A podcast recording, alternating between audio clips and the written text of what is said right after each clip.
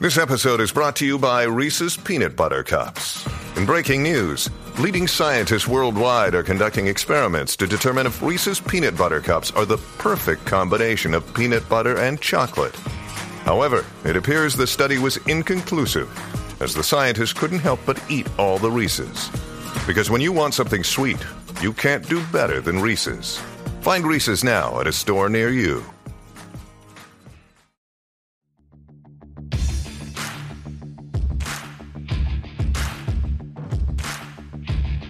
Hey, I'm Ryan Mallory, and this is my Swing Trading the Stock Market podcast. I'm here to teach you how to trade in a complex, ever changing world of finance. Learn what it means to trade profitably and consistently, managing risk, avoiding the pitfalls of trading, and most importantly, to let those winners run wild. You can succeed at the stock market, and I'm ready to show you how. Hey, everybody, this is Ryan Mallory with Swing Trading the Stock Market. I got a good show for you guys today. We're going to be talking about this email that this certain someone sent in to me. I'm not going to use his real name. Instead, I'm going to give him the good old Florida name because he is from Florida. His name's going to be Boone. That's right, Boone. That's a good, solid Florida redneck name. That's what the name I'm going to be using in this particular podcast episode. So, Boone here has a huge issue with getting into trades creates the stop losses. He's trying to be disciplined. He's not going after the Nikola or or some of these crazy like Kodak or Hertz bankrupt stocks. He's going and trying to be as disciplined as possible. The problem is, is he's not seeing profits come from it. And that's that's a, a problem that can affect a lot of traders here. And I don't want it to affect you guys. So I'm going to address that today. And he has a really good, concise email about why this is such a problem for him. Essentially, it's this. He creates a watch list, he gets into his trades, and then he sees all the stocks that he did not get into from his watch list, like break out to new all time highs or just like YOLO their life away. He also places stop losses to keep the risk tight, and then it just goes right through the stop loss, takes them out, and then goes right back up to all time highs. And I know these things. I've experienced these things. I know that they're frustrating. And they are part of trading to a certain degree, but we're going to talk about what we can do to mitigate some of these problems in this episode here. And first off, before I forget, make sure you go to swingtradingthestockmarket.com. You're going to get all of my market information every day. That's going to include the charts that I find the most exciting, the most riveting, my personal watch list, both bullish and bearish, as well as updates on a weekly basis on the FANG stocks. That's Facebook, Amazon, Apple, Netflix, Google, Microsoft, and Tesla. Also, you're going to get updates throughout the week on the S&P 500, the Nasdaq, and the Russell 2000 showing you where the markets are. So make sure to go to swingtradingthestockmarket.com to sign up for that. Now, I'd be remiss if I didn't talk about what my choice of drink is today. It's not a bourbon. It's not a Canadian whiskey, it's not an Irish whiskey. It is moonshine, straight out of the Smoky Mountains. This is old smoky moonshine. I'm going to drink it straight out of the mason jar because I feel like that's what you would do if you were in Tennessee. You'd drink it out of the mason jar. You wouldn't pour yourself a bougie glass with a nice ice cube in it. No, you just drink it straight out of the mason jar because that's what people in Tennessee and Kentucky probably do, right? And no, I'm not being biased towards people in Tennessee because I have a sister that lives in Tennessee. Nonetheless, I'm drinking straight out of this mason jar. Woo! It's pretty good. It's not as harsh as I thought it was going to be. And by the way, this is Old Smoky Moonshine. It's a blackberry flavor, and the blackberry flavor is very pronounced. In fact, it tastes like a liquefied version of jelly. In fact, I would probably make myself a peanut butter and jelly sandwich, leave the jelly off of the sandwich, and pour this all over it. Maybe I just use it as a dipping sauce. I don't know. But let me just tell you, this has got a strong blackberry flavor, and it totally tastes like jelly. You know what it honestly tastes like? If I went to Cracker Barrel and I asked him, "Hey, can I have some like one of those like jams for for my bread, for my cornbread, or for now you don't put jam on a cornbread for like the toast, like the wheat toast or the white toast." And they bring it back to your table and they give you these jams. It's kind of like that. I feel like I'm opening up one of these little condiments and I'm like slurping out the jelly. That's kind of what it is. It's not bad. It's uh it's 20% alcohol and 40 proof. Now I now I just now I feel insulted, quite honestly. The score went way down. You're going to give me moonshine that's 20% alcohol and it's 40 proof? I mean, I like to speak to the manager on this, quite honestly. That is that is bogus, man. 40 proof. Anyways, I'm giving it a 3-8. Don't don't be coming in here with 20% whiskey. Don't even call it whiskey if it's 20%. Come on, guys. I'm done with it. I took it. I took it like a shot. I'm done with it. I don't even want to I don't even want it in my presence anymore. I was kind of excited about it, didn't read the label, started drinking it, made the biggest mistake. I should have known up front that it was only 40 proof. That was a rookie mistake. I still going to give it a 3.8. I wouldn't touch that stuff with a 10 foot pole. But you want to know what it's not as bad as? The corkscrew peanut butter whiskey. That stuff, that stuff belongs in an asylum locked away for life. Nonetheless, let's get back to Boone and what he has to say. Good afternoon, Ryan. My name is Boone. But being that I'm from Florida, I would like for you to think of a crazy Florida name for me. Well, you're in luck because I already gave you a crazy Florida name. He says, I love the podcast. I've been watching and rewatching them, and I'm picking out something new each time I hear them. That's great. Keep doing it, man. Nevertheless, I have been getting extremely frustrated with the market. Hey, markets are going to frustrate us, man. You're never going to get through this market in life without getting frustrated on a somewhat of a semi regular basis. More so with how I am playing the market, not the market itself. I feel like I can't win. And we've all been there, buddy. If I'm looking at five setups that I like, the one I enter will smash through support while the others reach all time highs. I practice hard stop losses on every trade. However, it's incredibly frustrating to stop out repeatedly each week for 3 to 10% losses while hardly ever making gains. I will enter the position when it moves above the EMA lines, usually when it's recovering off of a support level. I will set my stop losses usually 2% under the support level and will increase them as it increases resistance. I'm not sure what he means by increases resistance, but we'll try to tackle that here in a second. Clearly, this is not working for me. My question can be broken down into two parts. All right, let's get down to the nitty gritty here. He says, Where do you set stop losses and how do you come to that conclusion? Good question. Number two, where do you know where to take profits?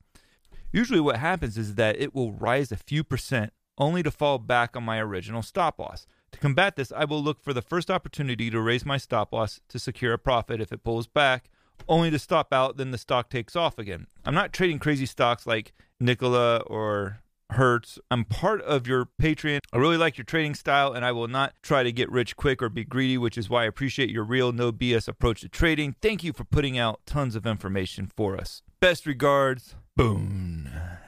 So this was a good email. It tackles a lot of real concerns that a lot of people have. And, I, and this isn't the first time I've seen these kinds of questions come my way because oftentimes when you try to keep the risk tight, when you try to manage the risk in a way that keeps the losses small, you're going to get stopped out of trades. Sometimes when you don't want to be stopped out. And it's going to happen a lot of times when the market has these huge washout moments. So like let's say like the market's gone up for like 10 days in a row or like 8 out of 10 days in a row, right? And you're making gains after gains after gains day after day after day and then all of a sudden you have this like 100 point drop on the S&P 500 and it just takes out a huge chunk of your gains and that's that's real right? And especially if you've taken like new positions in the last couple days it takes out those positions for a loss. It's frustrating. It's a really frustrating thing. So one of the things for me when i'm setting a stop loss i don't just place it below the previous day's candle and say oh if it breaks the previous day's candle i'm going to get out. What i'm really looking for is multiple support levels because if you can make it to where it has to break multiple support levels, that's going to go a long ways in telling you, okay, something's definitely wrong in this stock. I want to go ahead and get out. So if I have like a trend line that's been going on for like a long time and it's bouncing off of that trend line, and then let's say that you have a price level support level just below that trend line, you have two support levels there. Maybe there's a couple moving averages there that it's been pinging off of as well. And so then you can make it like three support levels. What I want to do then is put my stop loss below all three of those support levels, knowing that it has to break all three of these support levels in order to really take me out of the stock. The more support levels, the better. Now, I'm not saying that you can't make a trade off of like a trend line or off of a price level support level. You can do that. But in order to do that, like if you're going to play a bounce off of a trend line, you need to at least make sure at first that it's going to make a valid attempt to hold that trend line if you're seeing a day where the market's down like 100 points and everything's just crashing through the floor, what you don't want to do is buy it just because it's testing that trend line. No, let let it let it probably go through that trend line and see if it can come back and hold that support by the end of the day. And if it does, maybe that's your sign to get in. But you can't always just blindly buy a trade setup just because it looks good on that chart at that particular moment of time. That's why I always talk about a top down trading strategy where you take into account not only the current situation with that particular stock, but you're also giving consideration to the S&P 500, you're giving consideration to the sector that's trading in, the industry that it's trading in, and then finally you're looking for the best setups within that industry. Another day is here and you're ready for it. What to wear? Check. Breakfast, lunch and dinner? Check. Planning for what's next and how to save for it? That's where Bank of America can help. For your financial to-dos, Bank of America has experts ready to help get you closer to your goals. Get started at one of our local financial centers or 24-7 in our mobile banking app. Find a location near you at bankofamerica.com slash talk to us. What would you like the power to do? Mobile banking requires downloading the app and is only available for select devices. Message and data rates may apply. Bank of America and a member FDIC.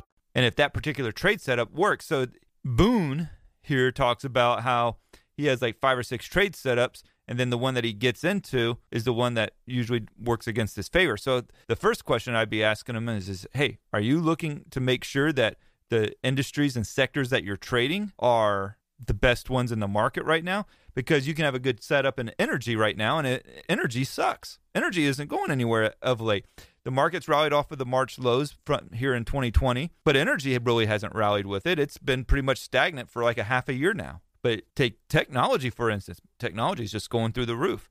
So you got to know which sectors are rallying. You got to know which industries within that sector is rallying.